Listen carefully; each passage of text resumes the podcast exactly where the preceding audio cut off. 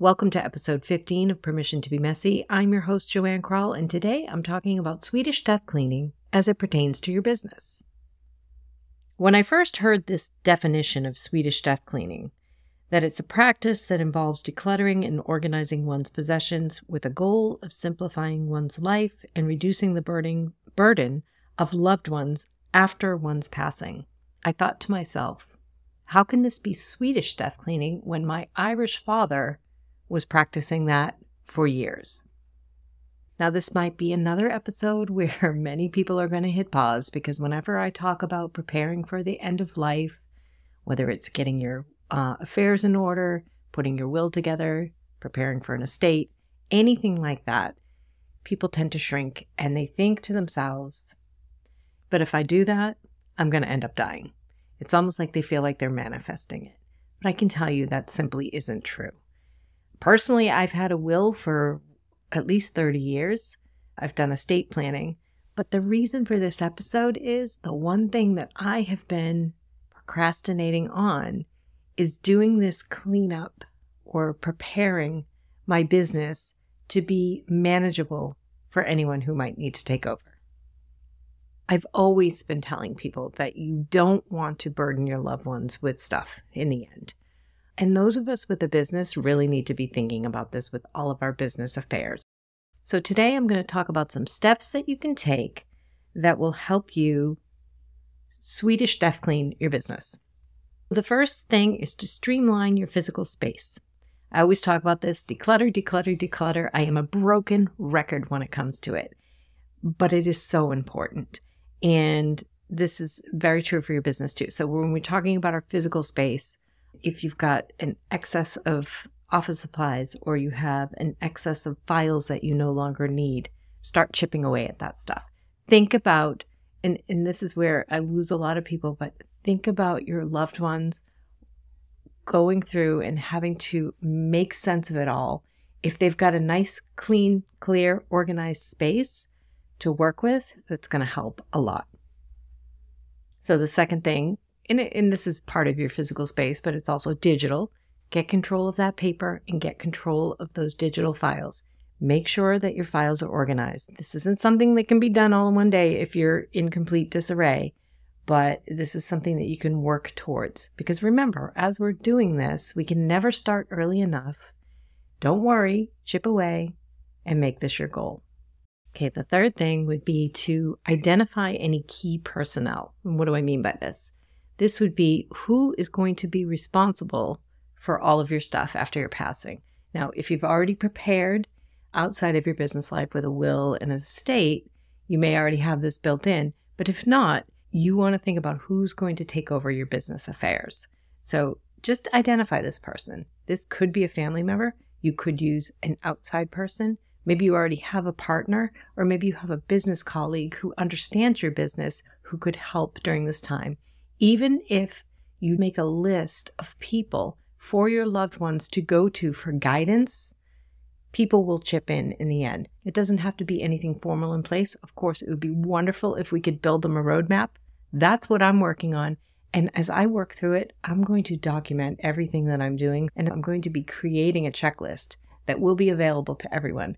So, the fourth thing you could start doing today is setting up a document. And as you think of things, put the information in there. This document could outline key partners in your business, softwares that you use, bank accounts, passwords, and login information.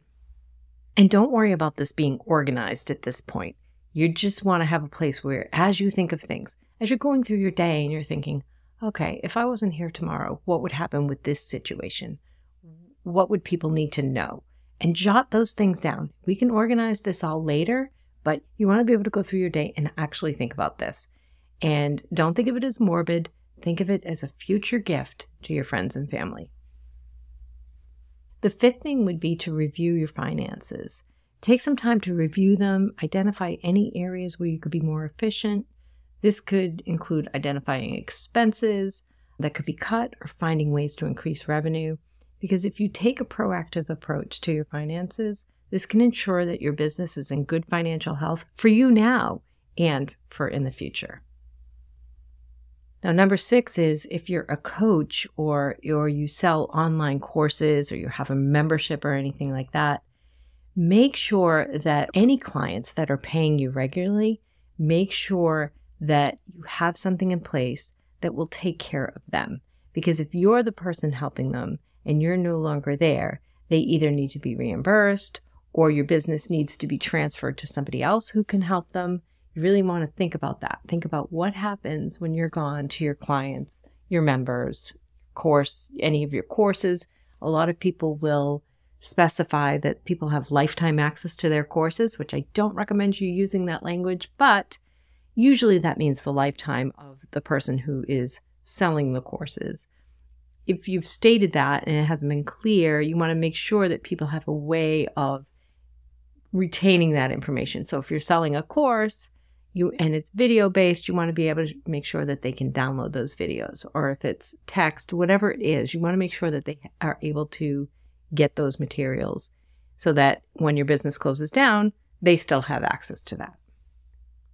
And the seventh and final thing would be to take a look at things like if you're running ads on social media or any anywhere for that matter, anywhere ads are being run and that you're paying for them, you want to make sure that those are stopped. And then any memberships that you may belong to, if you belong to any associations or any networking groups, you want to make sure that they are made aware so that you're not paying for those as well. And really, what this all boils down to is inventorying everything about your business. And you can sit down and brainstorm this, but again, like I said, you can go through this on a daily basis. When you open your laptop for the day, what do you do? Is that something that somebody would need to do? Write it down.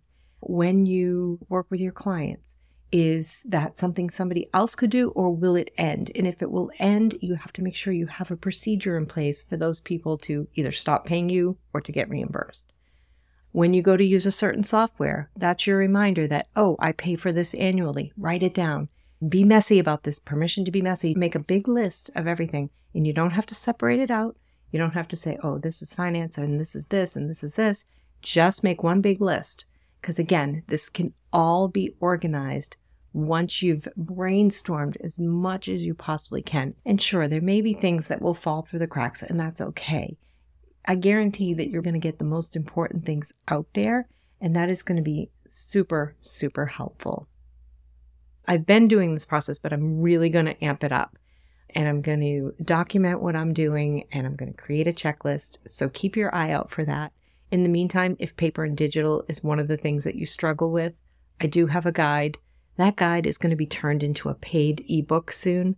But right now, I'm still offering it for free. So you can download that at joannkrall.com forward slash seven, the number dash steps. Put that in the show notes and you can download that for free.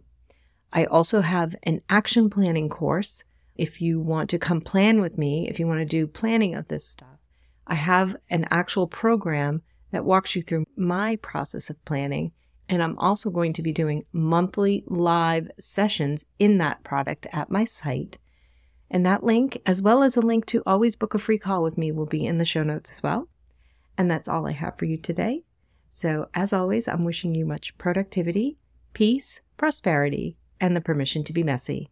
Thanks for listening.